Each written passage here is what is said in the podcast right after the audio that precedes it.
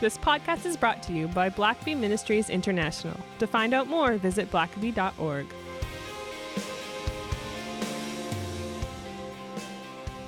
Well, welcome back to the Richard Blackaby Leadership Podcast. My name is Sam, and I'm your host, and I'm joined by the lover of biographies himself, Dr. Richard Blackaby. That's right, Sam. Don't forget it. Yeah, well, uh, it's a good thing you're here because we're uh, we're doing another biography today.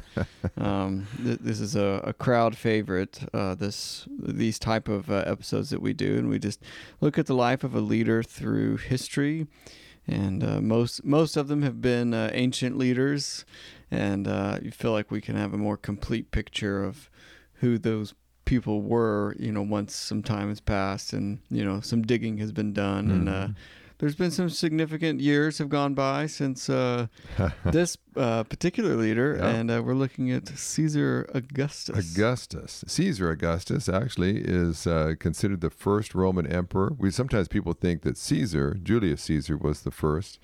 He did uh, get the ball rolling, but was never necessarily. You know, he was the most powerful person, the first Caesar, if you will, but um, never really had transformed the government to be the emperor. He was assassinated before then. And uh, and so Augustus becomes what is recognized as the first official Roman emperor, and and basically he comes to power like we've seen with a lot of these people. Of course, these boring questions and debates that historians have, like you know, does history make leaders or do leaders make history? Yeah, which I'm, you know, again, I'll, I'll uh, reference my uh, continued reading because it's so long of the Truman biography, and uh, he was a believer that that uh, people made history. Yeah. So uh, it you know, and that's it it it's true that they certainly do make it, but at the same time, yeah, history gives you the opportunities. Even like right. Truman, you know, like yeah. was Truman, I think, was like the third vice president of Franklin Roosevelt. Yeah, and know, he so. only became president because FDR died in Yeah. office, and so it's like for So someone who believed that, there Yeah, were sure it- a lot of It's like he had nothing to do. I mean, he Yeah. certainly positioned himself to be chosen, but you know, if if uh, Roosevelt had died with either of his two previous VPs, they would have been the president Right. instead of Truman, and and so the same with Augustus. Uh, a, a number you look back at history and say, had only this happened, you know, he almost was uh, even uh, aborted or forsaken even as a baby because there had been some prophecies or oracles that didn't bode well and and uh, so in some sense people feel like even his life being spared as an infant was uh, a, a, a turn of history but Hmm. but when he was four years old his father actually died and uh, and his name actually originally was Gaius which is kind of a classic sort of Roman name uh, and that's what he went by as a, as a boy. And later he'll become Octavian, and that's what he is known for up until he becomes Augustus Caesar. But Octavian is a young uh, man, and and like a lot of these larger than life people, he wasn't necessarily that large as a physically. He was about five foot six, and uh, kind of slight of frame. And he actually had ill health. Uh, in fact, there's a number of stories where a lot of times before a major battle or confrontation, he would get terribly ill and Hmm. uh, have to. Re- it might take him a month to recover, uh, and so he had kind of a weak constitution. Uh, his he was kind of pampered by his mother. Uh, in some ways, uh, he had sort of an overbearing uh, mother figures in his life that protected him because he was kind of maybe a little bit smaller and sickly, and um, and he had to sort of overcome that. Um, but eventually, he gets um, adopted by Julius Caesar. And again, one of the things that's always interesting about history is, again, so many little, you know, th- just sort of w- w- circumstances of history, like um, Julius Caesar. Ultimately, as he's become, as he reaches his power, doesn't have any sons, and and so he, uh, at least not a legitimate son. He's got one with Cleopatra over in Egypt, but Yeah. that he can't really count that. Uh, and so he, um, so he ultimately adopts Octavian. Of course, if he'd had a son uh, from his wife legitimately, that would have been his heir. But Yeah. because he doesn't have an heir, he has to adopt someone. And in the Roman times, this was fairly common that you'd adopt someone, and that by doing that, you give him your name and you give him your inheritance and all your influence and your estate. And so he did that to Octavian, which ultimately would make him very wealthy because Caesar died uh, wealthy. And and, and, and, do we know, um, like, why? Is there any indication why uh, Julius Caesar adopted Octavian? He was uh, he was a nephew of his, and so oh, okay. he, he was family, or he's might I think he was maybe a great uncle. So he was uh, he, so he was keeping it in the family. It was a re- yeah. it was kind of like the nearest relative that could be of adoptable age, yeah. kind of thing. Okay. So um, and you know, interestingly, Augustus, one of his major problems is going to be that he doesn't end up with one of his children that ever you know grow, grow to age. In fact, his long-standing wife Livia, the two of them don't ever have kids together. So one of Augustus's major challenges is going to be who's going to take my place. Mm. Uh, how can I continue the legacy? And the latter half of Augustus's reign is spent largely trying to find an heir, so that his legacy doesn't just end with him. And uh, you know, it's it's like Henry VIII. Like, would would there have been a Protestant ref- Reformation in England? Would there have ever been a Church of England if he could have just had, had sons? Son. You know, yeah. but because he his his first wife doesn't give him a son, just gives him Bloody Mary.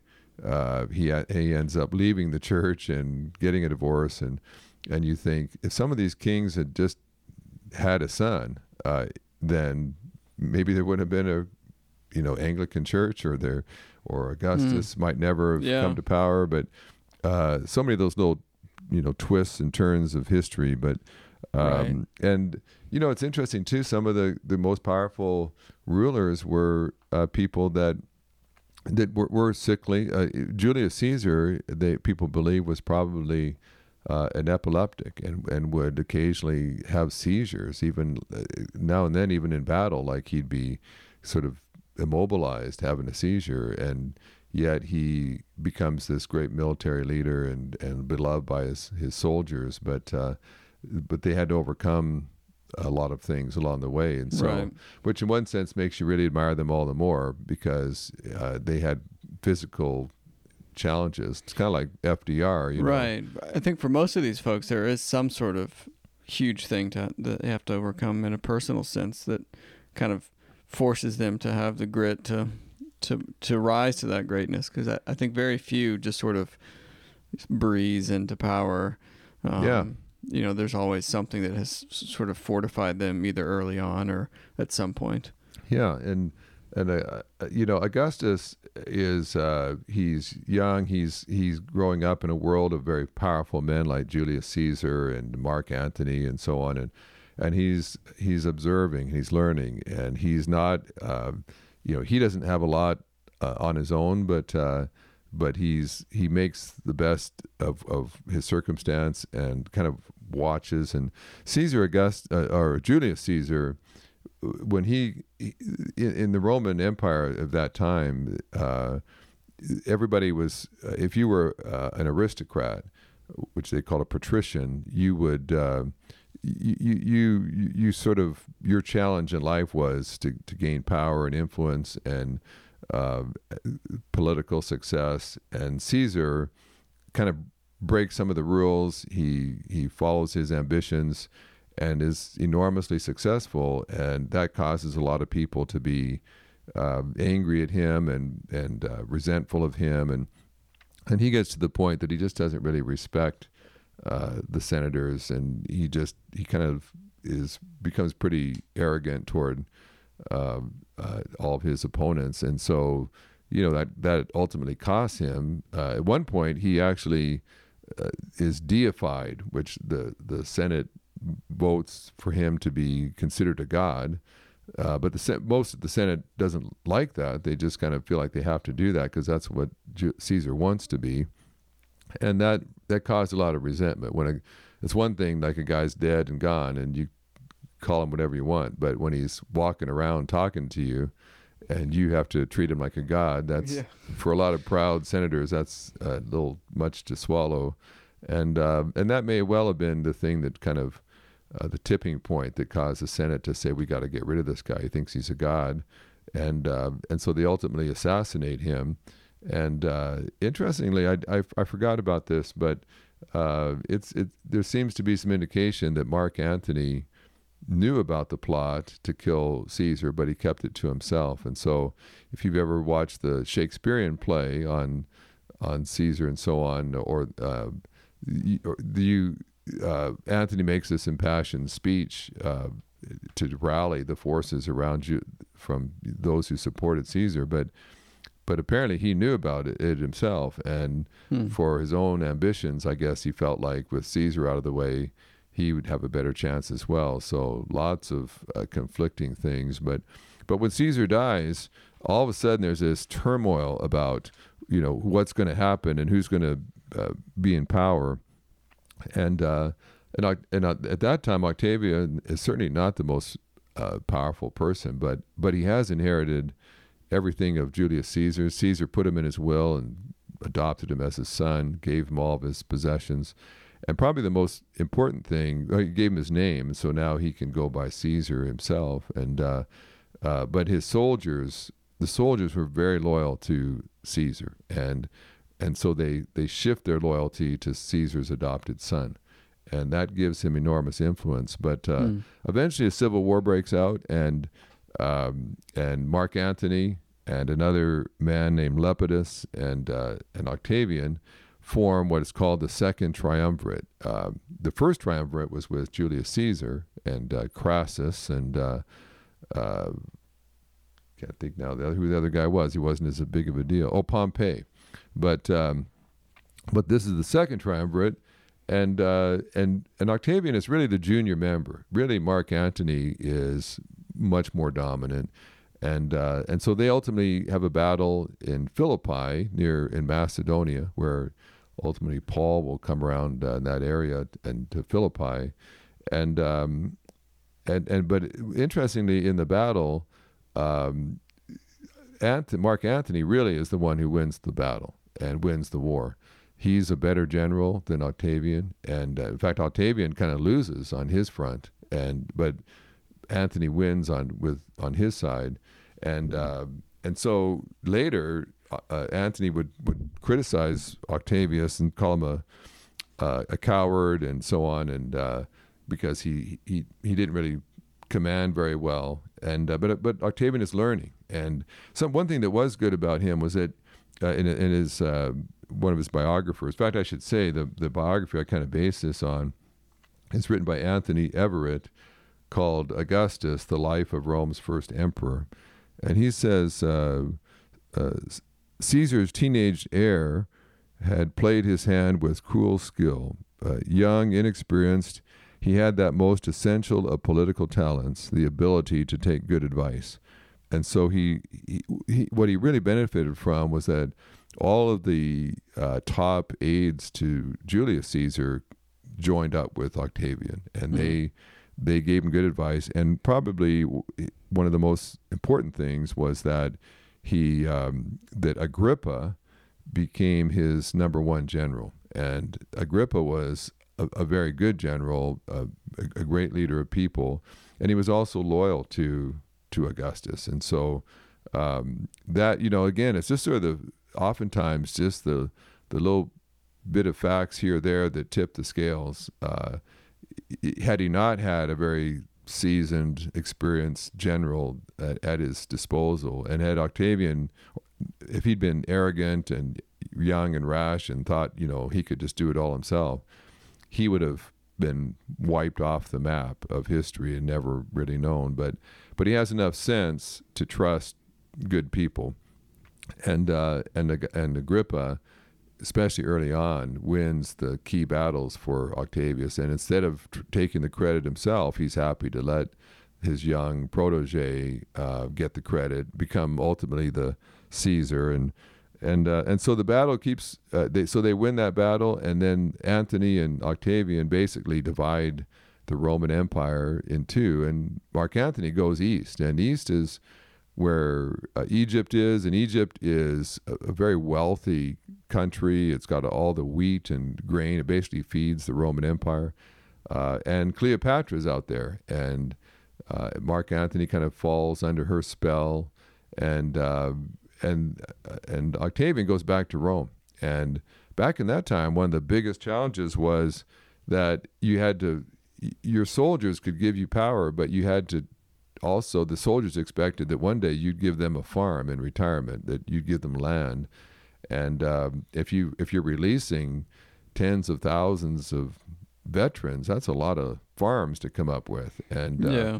and if you don't give them what they want, they can rebel, they can join your enemies, and It's a lot of backs to scratch. yeah, and so Octavian is spending a lot of time trying to uh, deal with the problems in Rome, uh, and uh, and and he makes mistakes along the way, but um, I think one of the things that makes him uh, ultimately successful is that he's not just uh, a power grabber, but he's also a good administrator, and as, as certainly as he matures and grows, he learns how to address problems in Rome, and so you know he'll do things like uh, spend out of his own pocket. I mean, he's he's enormously wealthy, but he'll spend out of his own pocket and build roads for Rome, or he'll buy grain to give to the Roman citizens, and basically he just ingratiates himself over time Yeah. to the Roman citizens, while uh, Mark Antony is out in Egypt and uh, and uh, cons- consorting with uh,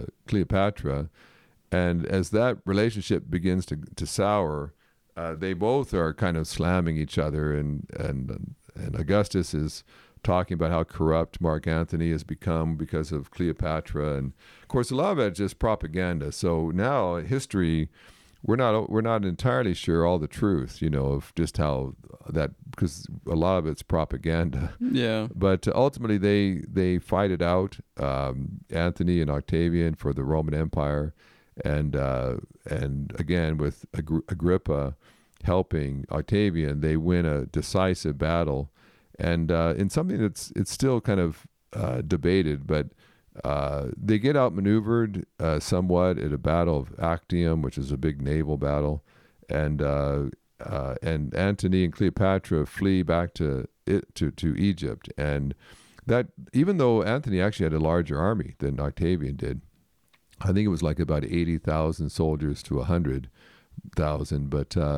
But in, in retreating, it demoralizes a lot of Antony's men. That, that their general would just abandon them and flee to Egypt, Yeah. and uh, so a lot of them go to over to Octavian, and uh, uh, and so Octavian makes it to Egypt, and they, finally they they realize the gig is up, and uh, Anthony actually falls on his sword, commits suicide, and especially for Romans, that was kind of the thing to do. If you're you didn't want to be captured, uh, taken prisoner, humiliated, maybe executed by your your uh, enemy, and so he kills himself, and then Cleopatra ultimately does as well. Of course, there's the the great story of her clutching an asp, a poisonous snake uh, that bites her. That might be a myth. We're not sure. She she or she poisoned herself, but uh, but uh, she ends up dying as well. So Octavian is uh, now he's the sole ruler of Rome, and now everybody waits to see what's he going to do. Is he going to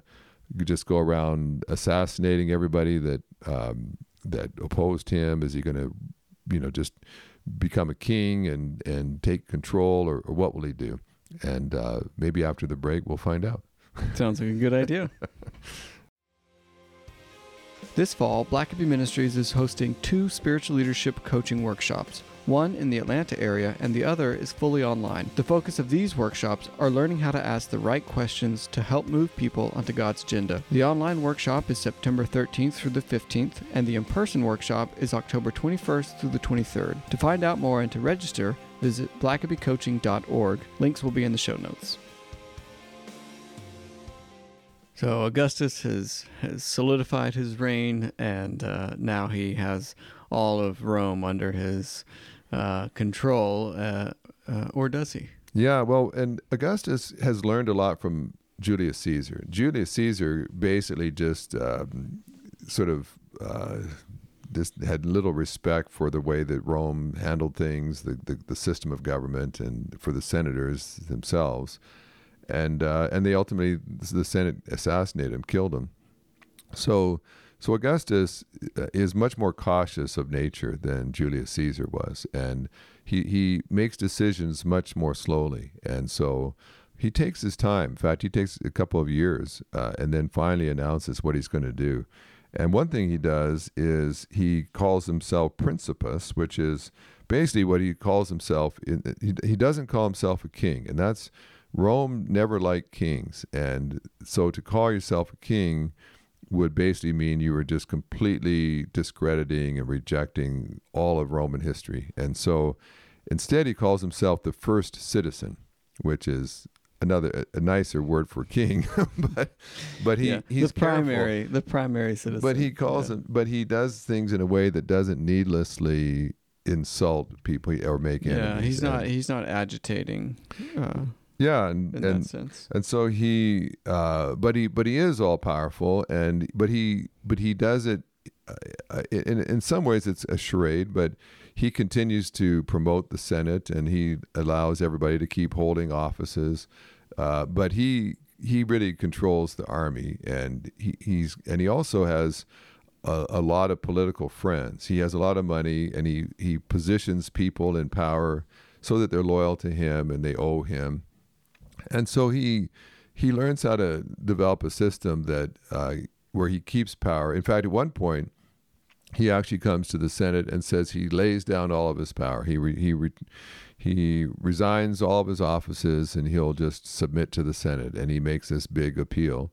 Of course, everybody knows he's not really serious about that, and so they they plead with him. Oh, please, you know, at least at least uh, continue to govern some of the, the difficult provinces here in the Roman Empire. And so he agrees uh, at their urging to hold on to some of the provinces. He, he takes the provinces that have the biggest armies and uh, uh, and so he ultimately he will rule for about 44 years. He'll die at age 76. Well, Uh, and which again is kind of interesting because he's frail of health, sickly, um, but he ends up living a long time, and he develops what's called the Pax Romana, which basically meant the Roman peace. And and really, although there will be wars fought on the frontier and so on, there really isn't a major uh, conflict uh, that really uh, enmeshes the whole Roman Empire for over 200 years. And so, for the next 200 years, there's going to be a peace. He's going to build a road system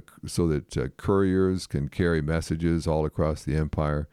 Uh, he's and of course, this is the time when Jesus is born. Jesus will be born under Augustus, and uh, in many ways, he's he's going to be the longest ruling emperor in Roman history. Nobody will rule as long as him. And again, it just seems timely that the guy who's basically establishing the whole system is the one who lives for over four decades and has time Yeah. to implement it.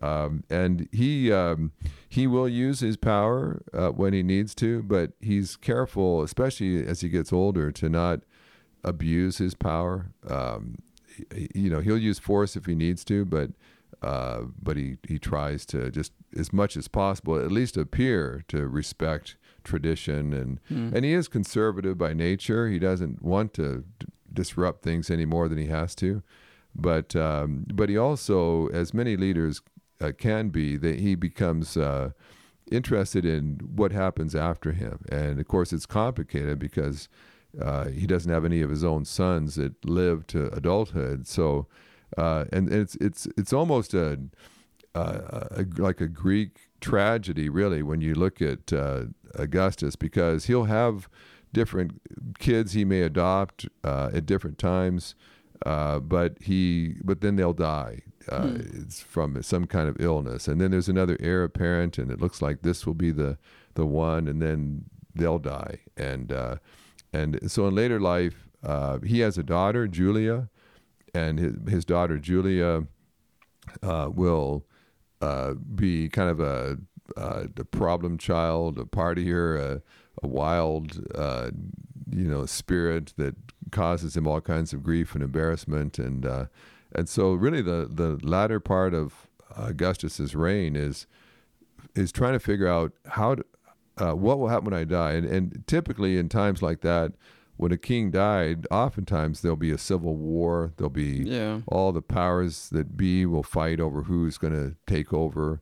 Um, and you know, Augustus is, um, in some ways, he tries to model um, provide a good model. Like he he lives, uh, he has a couple of residences, but his primary residence in Rome, on the Palatine Hill, uh, he lives in for like 40 years. has has the same bedroom for 40 years. It's a it's a relatively modest house for a guy who's the wealthiest, most powerful guy in all of the empire. Um, he he does a lot of things in moderation.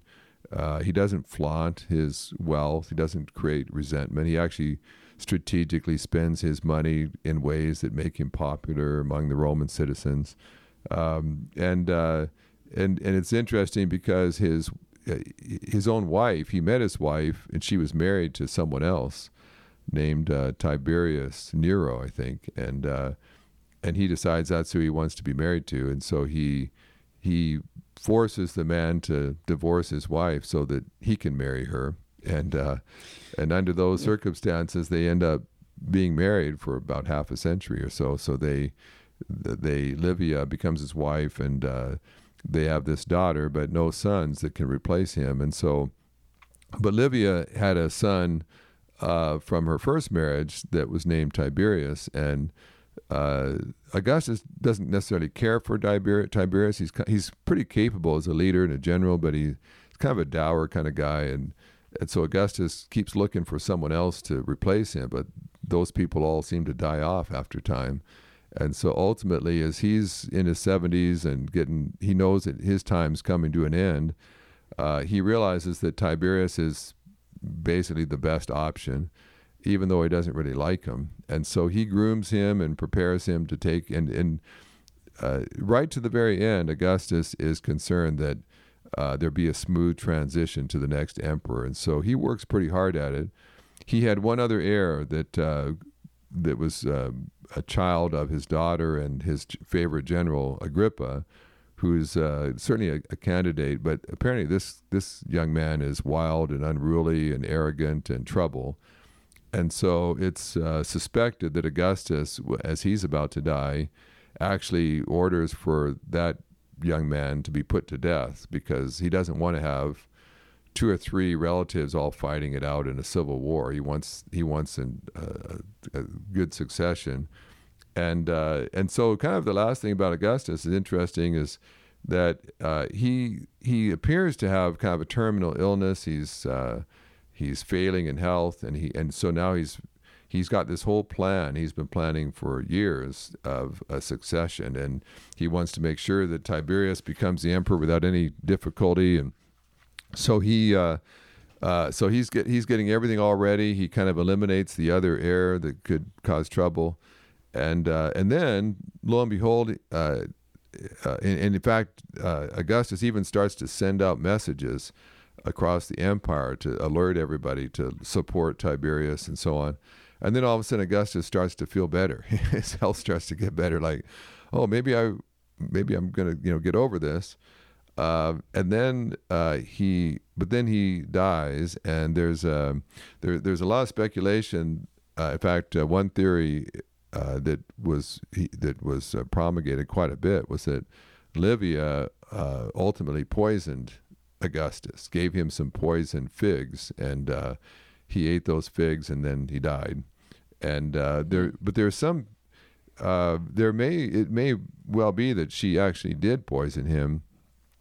All the evidence is that they had a a, a good marriage. They they stayed married for a long time, uh, and some suspect that that might have been Augustus may have knowingly eaten the figs just because the plan was in place, messages were sent out, and for the yeah. plan to succeed, he needed to die. And so the last sort of heroic act was his his wife kind of brought him these poisoned figs, and and he may well have known they were poisoned and.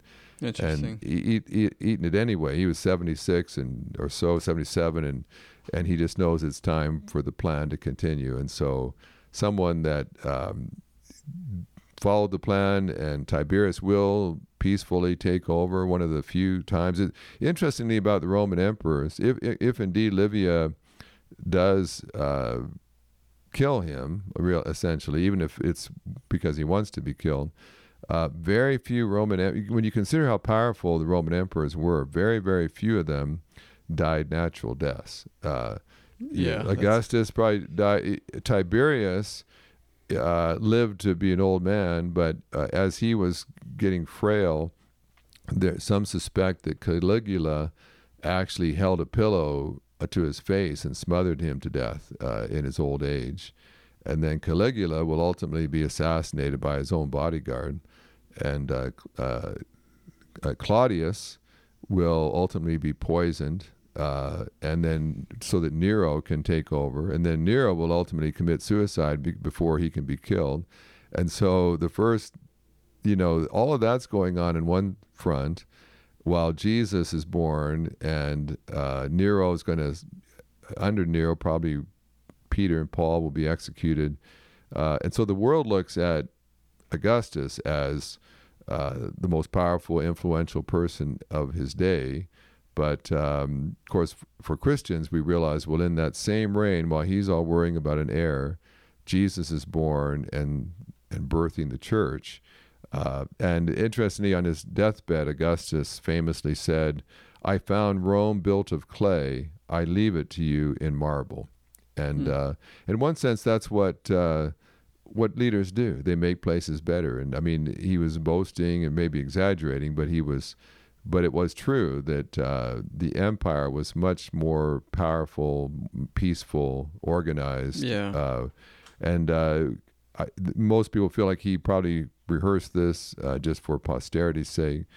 But he, he actually quoted uh, uh, from a, a play, I believe, and said, Have I played my part in the farce of life well enough? Hmm. uh, interesting kind of last words of the most powerful man on the planet. Uh, but some say, really, until the fall of Constantinople in like 1450 or so, ba- uh, basically the the structure that Augustus established lasted for about 1500 years.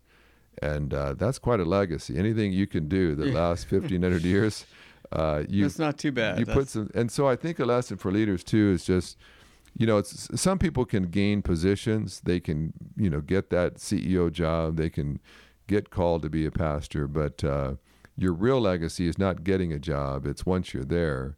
Do you learn from your mistakes? Do you make places better? Do you Yeah. address problems uh, so that uh, you develop a system that can last long after you? And I think that I mean that's that's so key is that being able to to build something that will last, and I think it also just highlights the the difficulty of succession. Like yeah that seems to be the thing that trips up so many leaders. Is Yeah. you know who who follows me, Yeah. who's the person. And I've that- seen so many, whether it's in business, you know, someone founds a company or a pastor that grows a strong church and then passing it on and then watching your successor just dismantle everything you've done, just make Yeah. foolish choices. Uh, you know, I think Augustus would have rolled over in his grave to see what Nero did uh, later or, you know, Yeah. Caligula. But to have the, I, I think the thing with, with Augustus is he had the organization in, in such a way that it it could stand some Neros and yeah. others, and it Yeah. wouldn't totally collapse. And I think that's the, at least to me, seems to be the lesson that like, so even if you, if succession doesn't pan out the way you want, you've still got things in place that will withstand Yeah. difficulty and, he, and, down the and it shows you that you know, he's not a towering figure physically. He's he's sickly. He's uh, just basically a teenager in in a world of men when he first kind of uh, gets adopted by Caesar. Uh, but he but he learns and he observes and he he improves and does better and and that I think that's just a lesson for leaders in general. Uh, you know, you you may have a lot going against you, but the ability to learn and grow yeah. is the leader's superpower. Yeah. And uh, Augustus did that, and here we are, two thousand years later, still studying Yeah. his life. Well, it's quite something. So I appreciate you taking us through uh, that uh, great leader of old. and until next time. Thanks for listening to the podcast. If this is something you enjoyed, it really makes a difference if you leave a review and a five star rating on Apple Podcasts or wherever you listen. Don't forget to subscribe and share with your friends. We always love hearing from our listeners, so email us at podcast at blackaby.org.